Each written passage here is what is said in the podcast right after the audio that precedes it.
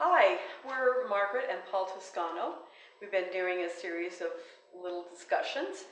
Um, this one uh, is based on an idea that Paul developed in a radio show that he is a part of. A lot of you may not know that Paul, almost every Friday, does a radio show with our old friend Jack Stockwell. It's on K Talk Radio. And he developed this idea of what he thinks are the five heresies of the modern age. So, Paul, why don't you start out by just listing, uh, giving us your list of the five heresies? If I can remember five things. Okay, Let's yes. see. Uh, the first one uh, is, uh, I'm looking down at a little list here. That helps to have the My- prompter. the idea that people have, and maybe it's with the advent of the internet, that my opinion is just as good as anybody else's on any subject, strikes me as a kind of a silly idea, but I think a lot of people We'll have come this. back to these. Just give us our list, okay? What's your Then second one? the second one is the idea that there's a golden age, whether it's in the past, present, or future. Okay. The third one is utopianism, that it's possible for us to build a heaven on earth. And the third, uh, the fourth one would be what I call naturalistic objectivism, which is the idea that we can, we can know the, the meaning of things and reality through our, through science and rationalism, which I think is silly. And uh, then finally, uh, uh, I would call it a narcissistic elitism, the belief that a self-defined uh, elite um, has the natural or even legal right to exploit its inferiors.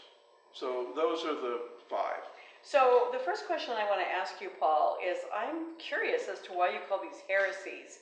For two reasons. First of all, heresy is a religious term that kind of uh, has the notion to it that you're moving away from the truth, right? So it's a heresy, a belief heresy. And so these don't seem to me to be particularly about religion. As you made your list, for me, I wouldn't have called these heresies.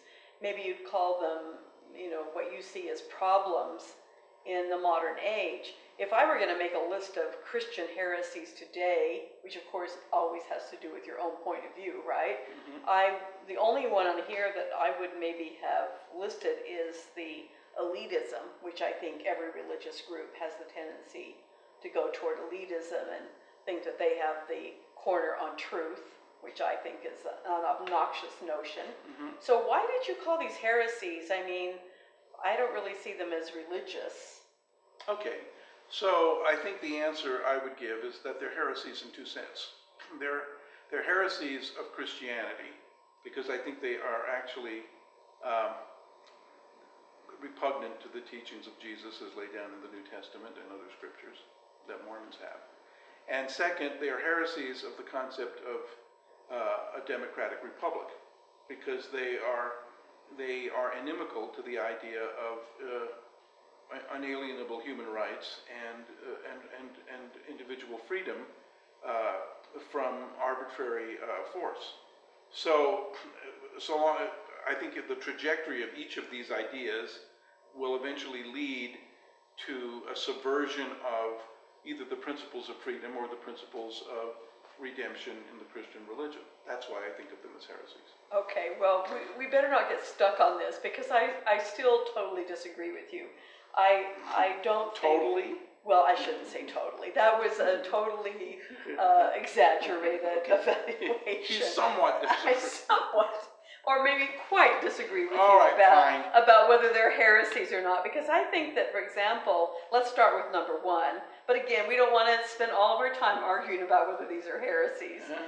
The idea that my opinion is as good as everybody else's, I think that religion tends toward authoritarianism. But let's just move away Well- from the heresy idea Well, let's- and let's talk. Let's start with them and talk about how you see these as pervading our world and why you think they're Well, let's destructive. start with that one. Okay. My opinion is better than Okay. yours, even though my opinion is totally uninformed. I mean, you have never seen this happen in Mormonism? I, I see it happen all over the place, but I don't see it's a religious idea. I think it's just, I really think it happens because of, in fact, you could argue this is sort of a democratic ideal that somehow everybody should have an equal vote and everybody's opinion is as good as, as Well, I think else's. equal vote is different. Yeah, well, but you know, it's interesting that if you go back to the Greeks and Athens and sort of the inception of the notion of democracy, this was one of the problems that a lot of the philosophers had with democracy. The idea that somehow, you know, people would think that everybody's opinion was as good as. Well, they didn't think that. They only let the rich people who were educated and had property vote. No, that isn't true in Athens. You, you had to be an Athenian citizen, and you had to be male, and you couldn't be a slave. But actually, you could be a poor farmer and have an equal vote with an aristocrat in if you were male and an Athenian citizen. Well, I think the idea. But let's go back to so why do you see this as destructive? What? My opinion is as good as anybody else's. Well, because it, if, if you, maybe I'm thinking of what I read on the internet so much. Well, yes, indeed. I think that's where we see Well, this people- right now. And it is on Mormon blogs. There's no question that everybody thinks their opinion is as good as anybody else's. Yeah, and I think what it, I'm not against the democratic idea that, you know, people should have equal. vote. A vote. And, and because the vote is not only about what you know, but what you don't want to have imposed upon you. So it's, Right. it, it's a way of saying no to certain things. And of course, you know, we don't have a literacy test anymore, and that creates some problems, but I'm glad we don't. Right, because it's used by an elitist group to, To punish. to eliminate the people they don't like, right? Right. So, uh, yeah, I, I, I believe in one vote, but I believe that when, when, you know, if two bankruptcy lawyers, I'm a bankruptcy lawyer, so if I'm arguing about bankruptcy law with a, another bankruptcy lawyer, I, I naturally think my opinion is probably as good as that other lawyer's. Sometimes I find out it's not, that the person has more experience or more knowledge of a particular area. Or vice versa. Sometimes I'm arguing with a judge, you know, uh, what we say to the judge, but sometimes I find myself arguing with the judge. And uh, my opinion, I might think, is better than his, but he has the final say because the law gives him the authority to make the final decision. I accept that. So, you know, I, I don't always think, certainly if I were arguing with somebody or talking to somebody about sports or golf or something about which I know almost nothing, I, I would certainly not say much because I don't have an opinion about it, except, of course, I, I'm still irritated that I was thrown off the golf course uh, when I would hit the ball into the clubhouse by accident. But still, that was, that was because I was incompetent. I accept my incompetence in certain areas. When it comes to religion, I think people have the idea that because they have religious feeling or uh, they are, are involved deeply in religious activity, that they that makes them experts in the field of religion, theology, or religious history, or the history of ideas, and they may not be. Right, I, I mean, I see that a lot on the internet where people are advancing rather passionately ideas that that are really not very sound, and uh, and They have no basis for other than their opinion. yeah, and that's I'm fine with people having that opinion, but what I see happening more and more uh, is that people are are uh, not they're not particularly uh, self-aware that they perhaps don't have the gravitas to be having such a strong opinion about a subject about which they know so little. And that I think is in a number of areas. Not, only it's in politics, it's in religion, sex, religion, politics, art, Well, money, and death. art, yeah. I mean, I, I think that's the reality of it. I mean, I think most people, if it's something like science or a technical knowledge, they will concede that they don't know. But you're right, in areas of The humanities. of the human of religion and politics and sex and also I see this with the arts all the time. Movies. Yeah, movies. They assume that everybody's opinion about a film is just as good as anybody else's. That there's no place for somebody who actually Has expertise. has expertise or has thought about it. And so maybe that's where you think it becomes. yeah. I don't know if it's is it dangerous though. Well- is that a danger or is it just annoying? There's a Is book. this just really a list of things that annoy you, Paul? Yeah, it is a list of, yeah, but it's also based, it's deeper than that. because Okay. There's a book called uh, Misquoting Jesus. Like, for example, I think a lot of people miss, uh, like, I was reading a blog recently, and somebody was criticizing Jesus for having, you know, cursed the fig tree or sending the swine into Yeah, the that's an pigs. old criticism. Yeah, it seems stupid to me, because, um, They don't really know the Bible that well. They've just made some list up. it seems stupid to me because it seems like you're imposing modern politically correct feelings about pigs and fig trees on somebody who lived 2,000 years ago and is trying to make another point. I mean, Jesus wasn't trying to afflict the pigs, nor was he trying to kill trees. You may have liked trees and pigs. Yeah, the point of the story is that the house of Israel, the tree, did not bear the fruit that it should have, in his opinion, and he's upset with the tree, right? I mean, So it's more of an allegory. it's an yeah, it has allegorical allegorical significance, and you know it's worth a tree. A lot of trees get killed for a lot less noble purposes than transmitting uh, an idea about religion. I mean, here's Jesus trying to transform a tribal religion with a god of war into a cosmic religion with a god of love. And in order to bring about this transition from a tribal religion to a global religion or a universal religion, to try to change the view of God as a, as a suzerain and a warlord, Yahweh, into a loving God, it, it's worth maybe a tree or a herd of pigs. You know, I don't know.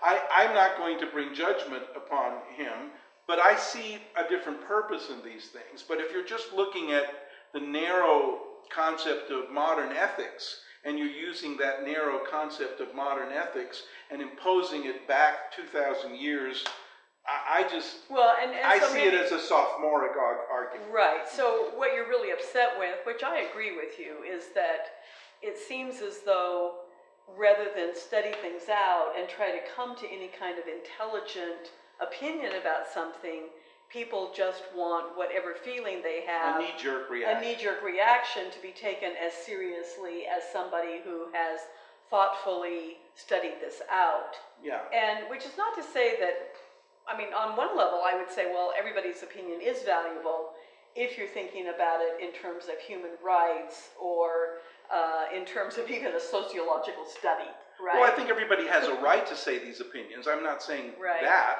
I just think it would be more useful if there were some, you know, self-criticism, the same criticism that they're placing upon the Jesus. statements of Jesus, to turn it on yourself first and ask yourself, well, really, what do I know about this subject? Have I looked at the Anchor Bible series on this? Have, have I looked at a concordance? Have I seen six or seven translations of different texts on this? Have I, you know, got Terry Eagleton's view of this? Something, you know? Right. In other words, it, Yeah. what happens is that it sort of it ends up discouraging any kind of thoughtful analysis. And it seems like we're really short in our current world with intelligent, thoughtful analysis of things. Although there's a place for flailing and, and ventilating and, And being just upset. giving your Sure. crazy opinion on Right, something. right. Which, in fact, if you're thinking of it as entertainment, can be rather nice, right? And somebody could cast that at us, saying, why, exactly. why didn't they read more and talk less?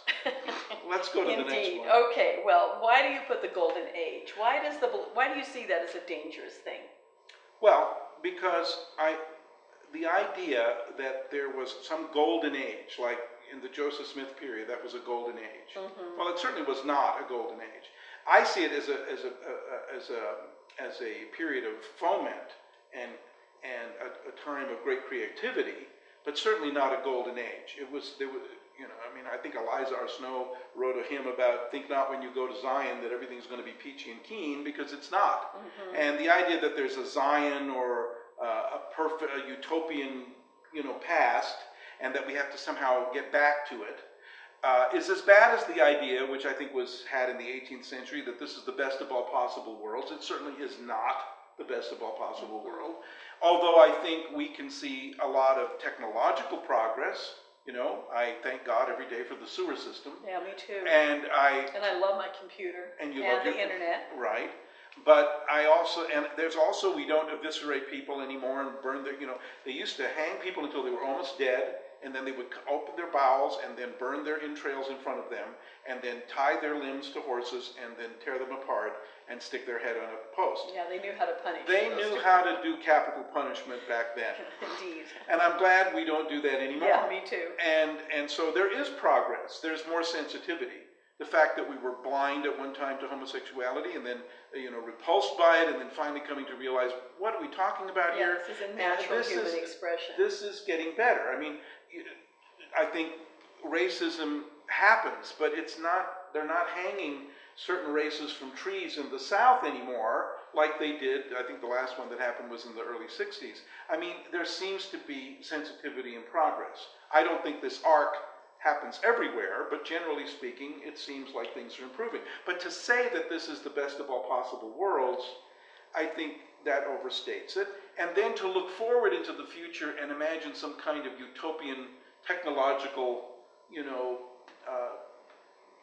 I, I think technological optimism is what someday we're gonna colony, we're gonna put colonies on Mars and we're going to That'll be the solution to all we're going to have problems. mirrors in space that reflect the sunlight so we don't have to use fossil fuel.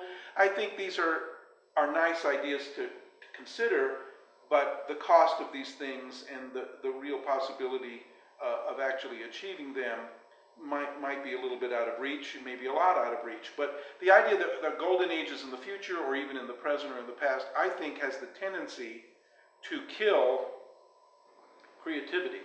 Well, to, in a sense, you can say that there's sort of like two different impulses.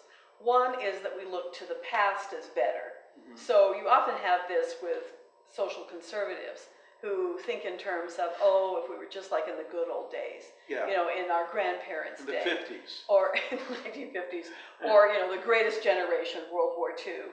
You know, that's when they really knew how to do things right. Right. And and sort of the idea that you know there was no premarital sex before the 1960s, right? Right. Which of course is ridiculous if you actually read history again, right? Um, and then the opposite is sort of the progressive notion that we're gradually getting better. But I see problems with both. I mean, the truth of it is, so with the golden age, you could say, well, is one age just as good as the other? I mean, are there certain times when maybe there were like this group of just phenomenal people? I mean, you know, I'm certainly not a, a social or political conservative, but I mean, you look at you know, Thomas Jefferson and John Adams, and you know, there were phenomenal, some phenomenal people that seem to have been clustered there. So either way seems to me a problem, whether you're looking at the past as a golden age or you just assume that we're always getting better. I mean, because I teach ancient languages and studies, you know, there's always this idea that somehow, you know, the people in the past were not quite as smart as we are now. But all you have to do is try to read Plato in original ancient Greek, and you kind of reach a different conclusion. Um, so I don't know. I think that there are problems either way. Well, I mean, That it's kind of sloppy thinking, you know, to kind of go to either extreme. well, the sloppy thinking is in the United States Supreme Court because they have the idea of you can read the Constitution and interpret it with its original intent. Well, how is this possible? I mean, they didn't have, uh, you know, digital information, electronic stuff. They didn't really think heavily about abortion. They didn't think about these things, women's rights. Women didn't have the vote. So how can you take the Constitution of 1789 and bring it into, you know, 2014 and uh, interpret it with its original intent? Well, the way the, the Supreme Court does this, the conservatives on the Supreme Court say they're doing this, but then they, you know, they hand down an opinion like Bush versus Gore or, and give the presidency to George W. Bush, and it doesn't seem to have any original intent at all in it. So, you know, if you really examine that, that's not what's really happening. What's really happening is that their conservatives are basically being conservatives. They're making sure money flows Right. into the pockets of those into which it has always flowed. That's their idea of original intent. It's cynical, but I think it bears analysis. Uh, it's supported by evidence. Uh, they will deviate from original intent when they want to. So the, the idea of a golden age, in the idea of how Yeah, we read the text, Constitution is or the New Testament, Right, or all of this. I mean, the people will read it and, and read it literally and say we've got to, you know, to the literally have the Sabbath on a Saturday, or we're literally going to, you know, we have to have the Eucharist every Sunday. You know, I mean, it's not in the text that way. Right. And and Which is again making this past, the New Testament past, the constitutional past, we're making them into golden ages as though, you know, if we could just get back to that, that would be the best thing to do. And yet, if we ignore the past and try to decide based upon what our current ideas of political correctness are, our current moralities, without taking into account the past and giving some deference to what has been thought before, we become alienated from our own cultural uh, history and we can make terrible mistakes. Absolutely. And, by not pitching learning. everything into the future, we, we could ignore things that need to be dealt with in the here and now. So my feeling is that these are really ways of, of, of different mechanisms of denial in a way. Right. And I think they're not useful any more than thinking that your opinion on a subject you know nothing about is just as good as the opinion of someone who's, it's an anti-intellectual position. Right, and, and, you know, as you're saying, I mean, to not learn from the past is also, you know, a stupid, foolish thing. Not just learn in sort of a moralistic sense, but to be enriched and enlightened by the complexity of the past and what we know about it. I mean, there's just so much to be learned and thought about in terms of looking at any culture. Although I have past. to say, I'm still on page one sixty-eight of The Magic Mountain, and Thomas Mann, I have yes. that, and that other guy, that Angela, that wrote Pamela, and what was the other? uh, Clarissa. Clarissa. I have never been You're never gonna make it all I'll the way make through it through those, Clarissa. or with one of those thousand-page novels. You don't care about knowledge of that past, I mean, right? I, I, I do, but I just can't make it through the make it. sentences. They're just too long. No, there, that is a problem. Very Germanic. Yes, well, let's get on to the next one, utopianism, which in a way is related to the golden age idea. It's to create So- one. Well, but let's talk about this. I mean, it's interesting in Mormonism that there is this concept of Zion, the Yeah. notion that we want to create this this perfect community where there's social justice and where everybody is equal. I mean, it, it, if you read the Book of Mormon, I really see that as one of the major notions of the uh, the really positive issue, things that I see in the Book of Mormon Mhm. Are is the notion of social justice, where in fact I think the Book of Mormon defines evil as the inequalities that we humans Oh, create. absolutely. So that seems to be a great ideal that we're trying to create. Well, we're not. We're not in Mormonism. so why is utopianism bad? Why do you see utopianism Because in order to create utopia, somebody on the pig farm, on the animal farm, the Right. pigs have to take control of the other, other animals, and the pigs always become more equal than the other animals. I mean, that's what always happens. All utopia. or one pig becomes one pig becomes the big pig and all all utopianism shipwrecks on the shoals of privilege because in order to bring it about it's felt like some need to have power over others it, it's a it's a very seductive idea i mean the germans had it the russians had it the chinese have it the the, the, The idea that you can build it. the ancient romans had we can build they didn't put it in terms of a heaven on earth, but we can build a better world.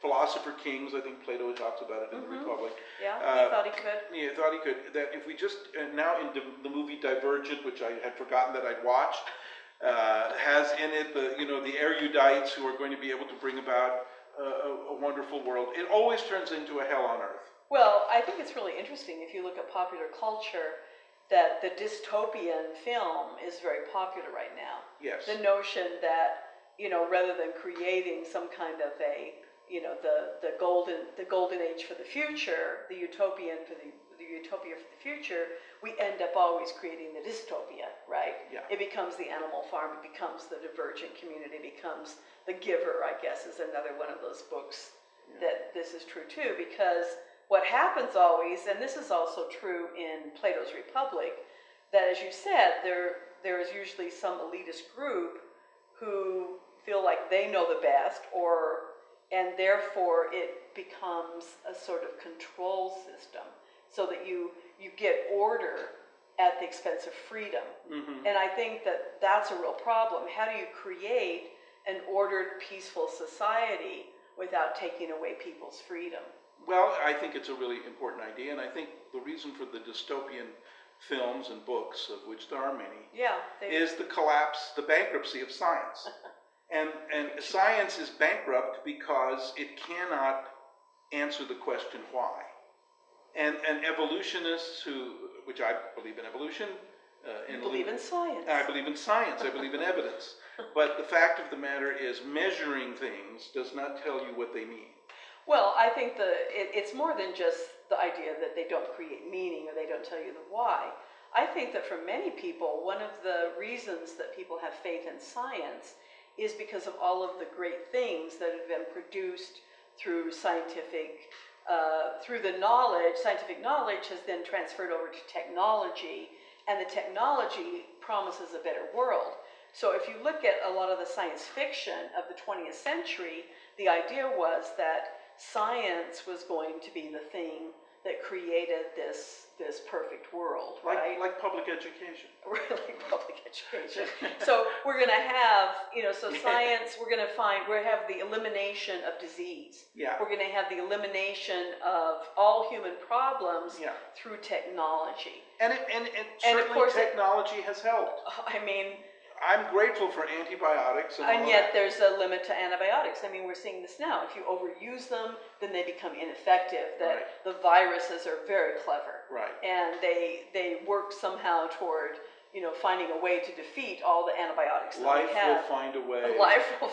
said Malcolm Hyman or whatever his name is. Uh, anyway, in, in Jurassic Park, and and the reality is We that quote films. yeah, and badly, probably the wrong film. And, indeed, yes. But the point is that science has made huge progress, but it has not outstripped the expectations of the population. We have Ebola in West Africa. We now probably have two or three thousand um, uh, cases of it. Many people have died. There's no but maybe we'll find a cure. They they think they might have had Yeah. are on their they're on the tr- the track of finding Well, one. That isn't true. The- It's raging without a cure right now. And the fact of the matter is that uh, there's, the- the AIDS uh, epidemic still goes on. Uh, They managed to contain it somewhat, but it's still a very great reality. In, in, in the North Pacific, the Fukushima reactor is spilling out. Yeah. It continues to spill out high levels of radiation into the North Pacific, which are doing horrendous damage. There is a- an island of plastic in the Pacific or Atlantic, one of the oceans that the size of Rhode Island, where, where it gets trapped and get, we have a lot of, science has created many problems, it has solved many problems. To have a utopian view of science and ra- and the rational, uh, it's like having a very dystopian view of religion. It's to blame everything on religion and put all your hopes on science. It, I think there, Well, that to- these are heretical, it's poor critical thinking. I mean, it's true, religion, the Crusades, you, you, you- You can think of plenty of bad examples of right. religion gone bad. But you also have the critique of the Crusades comes from religion. You've got St. Francis coming from religion. You've got abolition coming out of religious. Martin Luther King came from a religious tradition. So let's talk though about with science. I mean, to me, if you go back and you said that you think the problem is that, of course, science can't deal with the question of why or meaning. But I really think that if you look at the misuse of science, in other words, that where science goes wrong is because we don't have a critique going simultaneously of our own ethics and especially our greed Mhm. and our uh, our self-centeredness, the sort of the self-centeredness of any culture or any person, where you know we hooray for technology as long as I am able to be in control and I can have a nice life. But the notion that we're going to think about the whole planet. I mean, obviously, there's a movement toward this kind of thinking with the ecology movement, which in a way is a critique of the misuse of science. That Well- we have used our technology really to conquer the earth and to use the earth for our greedy ends without thinking, you know, a hundred years in advance. well, fracking the ground. right. You know, I mean, I don't know whether that's, uh, to me, it seems like a pretty irresponsible uh, thing to do when it could create, it could contaminate the aquifers and, and make it so that uh, it ruining the environment. On the other hand, I understand that we need oil, but I also understand that the people who are invested in oil will stay invested in oil until the last drop before they move to some other form of energy that might be more expensive. I, I understand how, see, when we picture scientists, we picture the young woman or the young man, you know, fresh from white college in a white uh, lab coat. lab coat, you know, with Searching for the truth. But the reality is, science is a corporate enterprise. It's backed by people like Pfizer and who else, uh, Halliburton maybe, and I don't know these big corporations, Right. Mobil, and they go they go out there, and it's a corporate endeavor that requires returns to shareholders. Well, medicine is the same way. the, Right, the I mean, and again, industry. I mean, there are enormous things that I'm grateful for. I'm gonna have a knee replacement, yeah, and I'm very grateful that I'm gonna be able to have my knee replaced. and you couldn't do it without this corporate effort, probably. No, I probably couldn't. On the other hand, you know, what, what are we losing? So this, as someone who studies the ancient world, one of the things I always worry about is that if you have this view of progress, like we're always kind of moving upward and onward, we never ask the question, what are we losing? Yeah. What are the, what are the negative things that we're introducing um, at the same time that we have these new, you know, technologies? I mean, even in terms of, of knowledge, you know, I mean, obviously, the internet has done enormously wonderful things, but we don't ask the question, are we also losing things? Have we lost knowledge that somehow has been left behind? We don't ask enough about the negative effects of what seem to be advantages. Right, so I think that the, the utopian dream is the most, to quote Malcolm Muggeridge years ago, who said is the most absurd of all dreams. Because the idea that you can, you can create nuclear power and then the nuclear power has, you know, what happens at the Fukushima reactor, at Nagasaki, Hiroshima, you have the negative side. You, you have the dream of wealth. Mm-hmm. So we print more money and we have more quant- quantitative easements that the Federal Reserves do, does, and then all of a sudden you print more money and the money becomes worth less and less, and then you create disaster in the third world by some of the economic repercussions that happen there. You, you, you, you create uh, a, a democratic republic like the United States, but for, in order for its people to live at a certain level of the economy, We have to exploit exploit the labor of other Right. countries. It, it, it's not, we have to be realistic, and utopianism is, is a denial that everything has its shadow, as you said about Carl Jung saying, you know, God has a shadow, everything has a shadow, and we have to take cognizance of the negative side of things. It's part of it.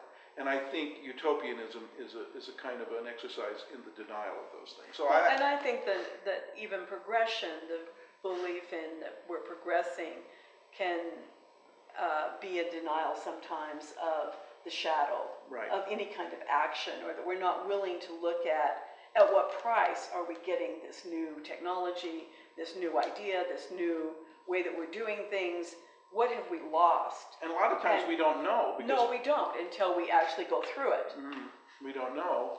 And we're not the experts who put it together. We don't know what's going into the cell phones, what strange metals or chemicals might be produced in the process of creating these electronic devices. W- I'm not knowledgeable about it, so I have to leave it to people to regulate these things. But, you know, there's, and then you have all these conspiracy theories that arise upon our And what do you believe again, right? Yeah, what do you believe? What do you believe? Well, How do you sort through all of the evidence?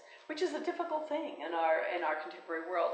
Well, let's get to our last one, No, which. it's not the Oh, last one. not the last one? No, The second to the last one. Oh, no, I thought we were also, we did naturalistic objectivism. We were talking about science Well, and connecting directly. it to, so what else do you have to say Uh, about that? natu- well- Beyond utopian views that are created by science. The naturalistic objectivism, just to get, to, just to make a clear statement about it, in my mind, is the idea that we can solve all of our problems through reason and through science.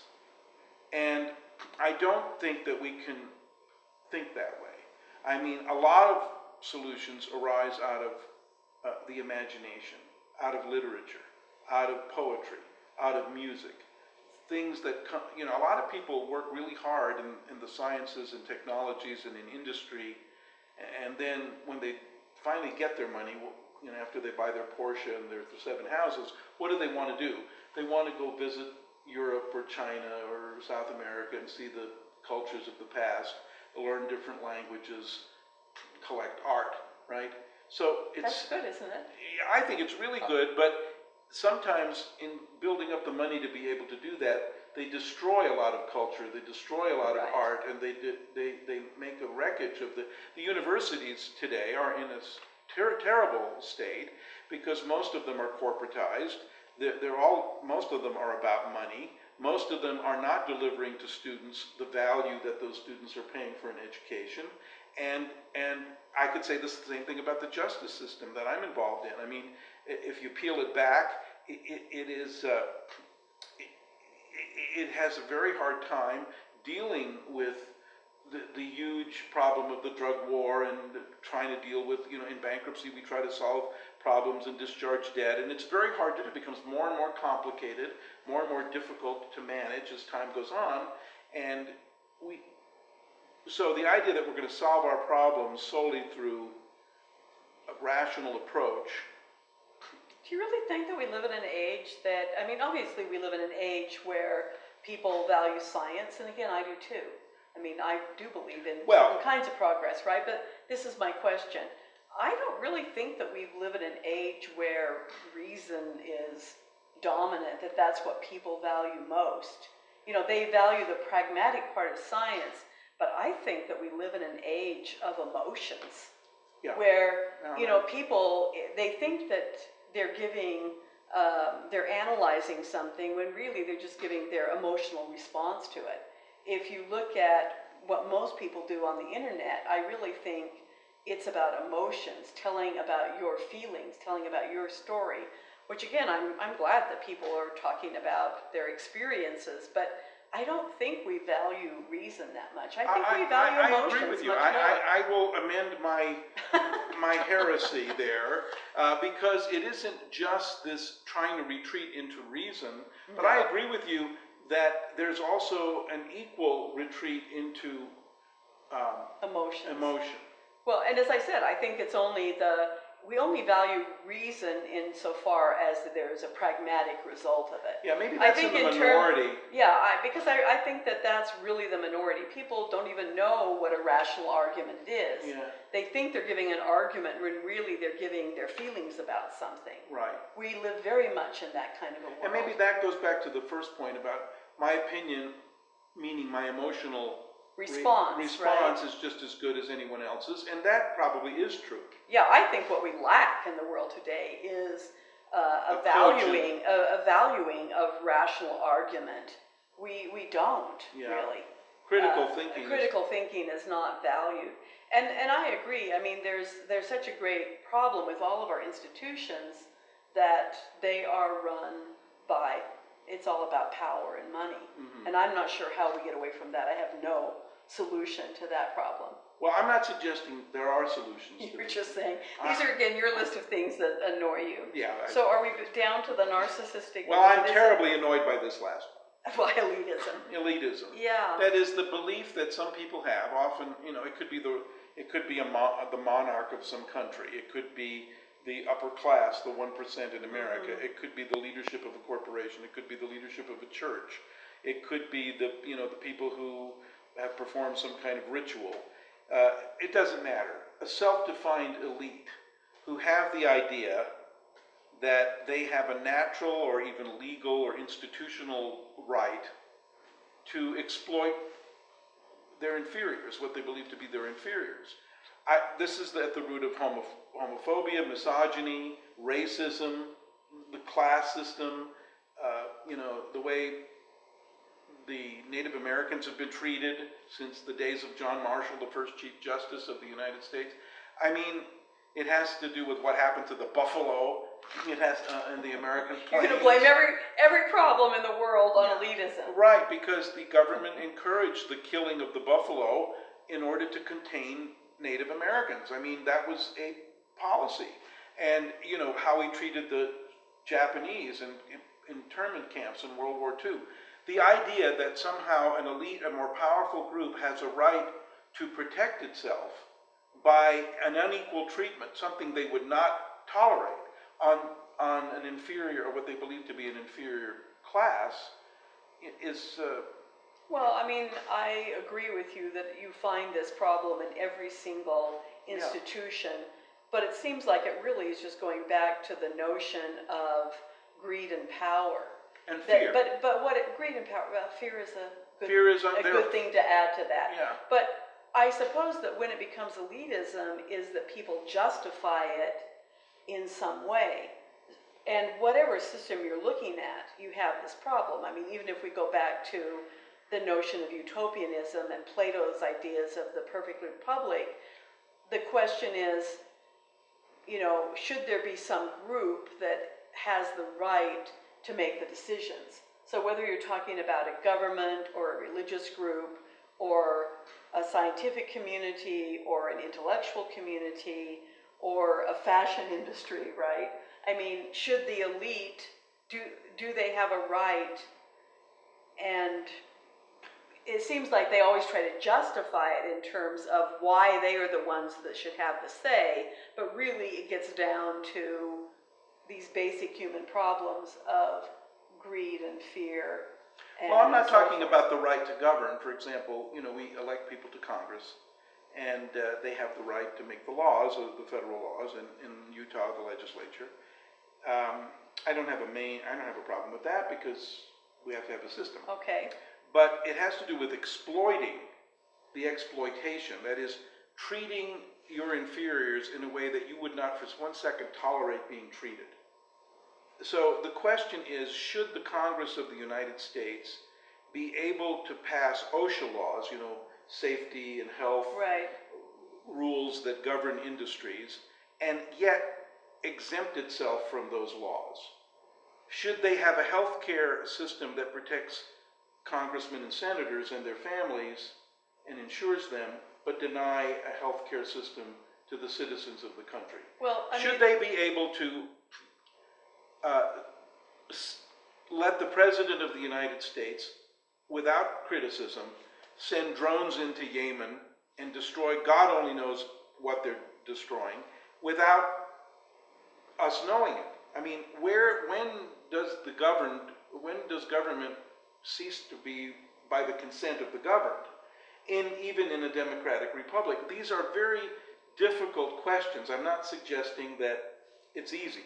I am saying, however, that there is a sense that it's, I feel is growing that if you have power, then you, it might well, makes wrong. I, I, it's true. I mean, you look at the world that we're in, and it seems like that that's what's governing everything right now. So it seems to me like that even in the United States, where we have the rule of law and we have, you know, a long tradition that should ensure against these kinds of things happening, that this is exactly where we're headed.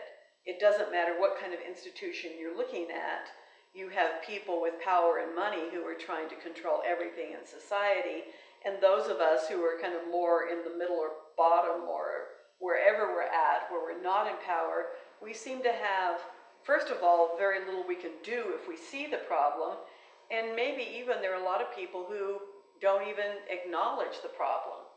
Um, I can't believe how many people Well, they don't see it as a problem. are willing to vote for, you know, ongoing systems of power that are really not benefiting them at all. Yeah, they vote against their own interest They do. because they, they, because they, it's hard to see through all of this stuff. I have a difficult time. I'm a fairly educated person. I'm a lawyer. You would think I'd, I'd know, but I don't always feel like I do. And, and I can understand why people come up with conspiracy theories to try to explain what's going on.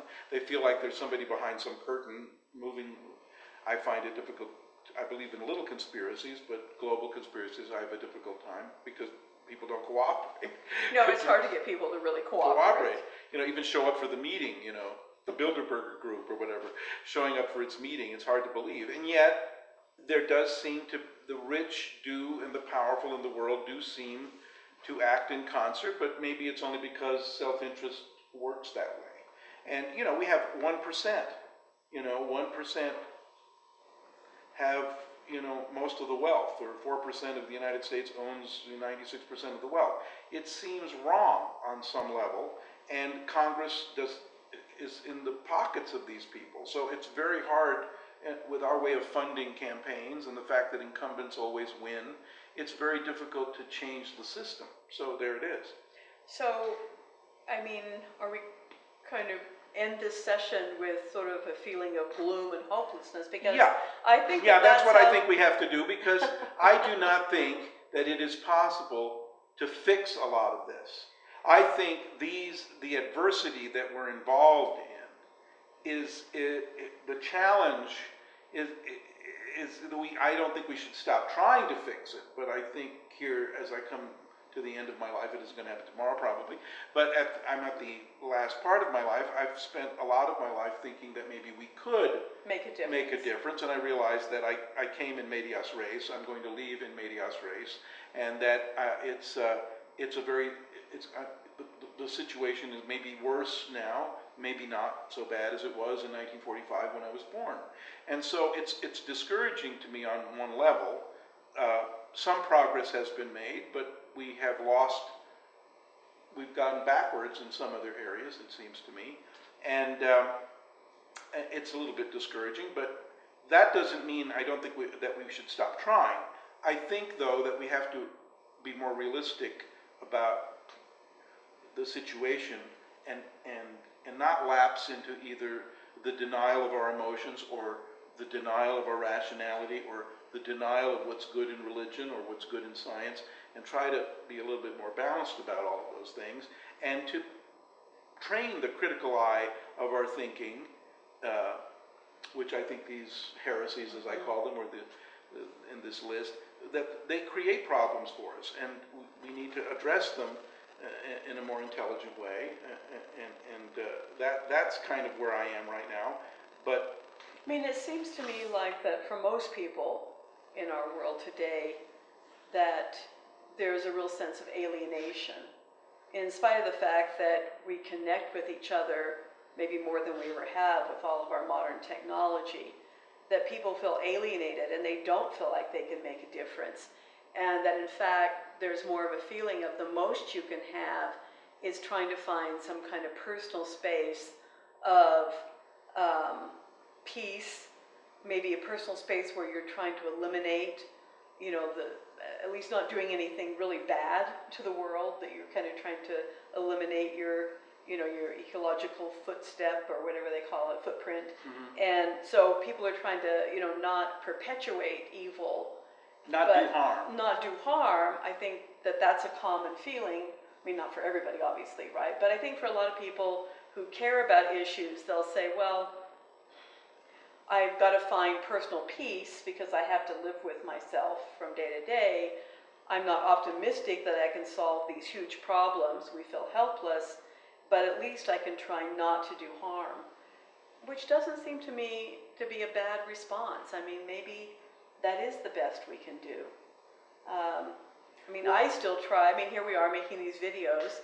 I, you know, I'm not thinking that I'm going to bring about a lot of, you know, big changes, but, you know, I don't want to give up either. Well, How do we balance this, I Well, I guess, is think it- my final kind of salvo on this is if I went down that list of my annoyances, as you call it, Yeah, more annoyances than heresies. Uh, uh, if you find a common thread, it is certainty. The, Okay. that, that what ties these together, whether you believe in a golden age or, you know, you think you should be able to exploit somebody else or you're narcissistic or believe only in science or whatever it is, or believe only in, you know, your view of Jesus, whatever is your certainty. It, it's the certainty that allows you to feel justified in diminishing someone else. Right. And that you don't realize that your opposition may hold in trust for you something that you that is valuable that you need to which you are blind. And vice versa, they don't have that view. I think the polarization that's gone on between the Democratic Party and the Republican Party in the United States and in other places, this polarization between, you know, the extreme religious evangelicals and the mm-hmm. mainstream Protestants or certain elements of the Catholic Church uh, and, in Judaism and Islam as well, there are these polarizing extremes. And it has to do with, with the fact that one can feel so certain that they are willing to completely disparage the opposition and impose their view. This, I think, is what ties together that list of annoyances, as you call them, that I have. And actually, I, I like that conclusion because for me, that creates an ethics that goes beyond just simply withdrawing, finding my peace, and trying not to do harm. It's still, if you say that, you know, having this certainty is a problem, then the response is not simply withdrawing, but it's an opening up Right. that I have to be open toward the other. You know, the other in every sense of that word, that I have to view the other as equally valuable as myself, whether we're talking about the other of nature or the other of, you know, another nation, another people, another time. You know, that we're not closing ourselves off, but in spite of all the pain of the world that we live in, we're willing to still be vulnerable, vulnerable toward um, possibility. And it's not dogmatic, it's not elitist or certain, but it's sort of a vulnerable, open position toward new experiences, new people, even vulnerable toward hope, which it's easy to be cynical, I think, in the world that we live in. But I like this idea of that really the critique that you're making is about opening up to other possibilities. Yeah, and to, and to kind of bring it back to Mormonism for Margaret and I, you know, Margaret was excommunicated in the year 2000. I was one of the September 6 excommunicated in 1993 in September, which is, this is September 2004. Yeah, September. So it's what, 21 years this month. Um, I would, I would not have excluded those who excluded me. You would not have excommunicated those who excommunicated you. And and and I feel that that idea comes from the you know they didn't want to be contaminated. They want the doctrine to be pure, the church to be pure.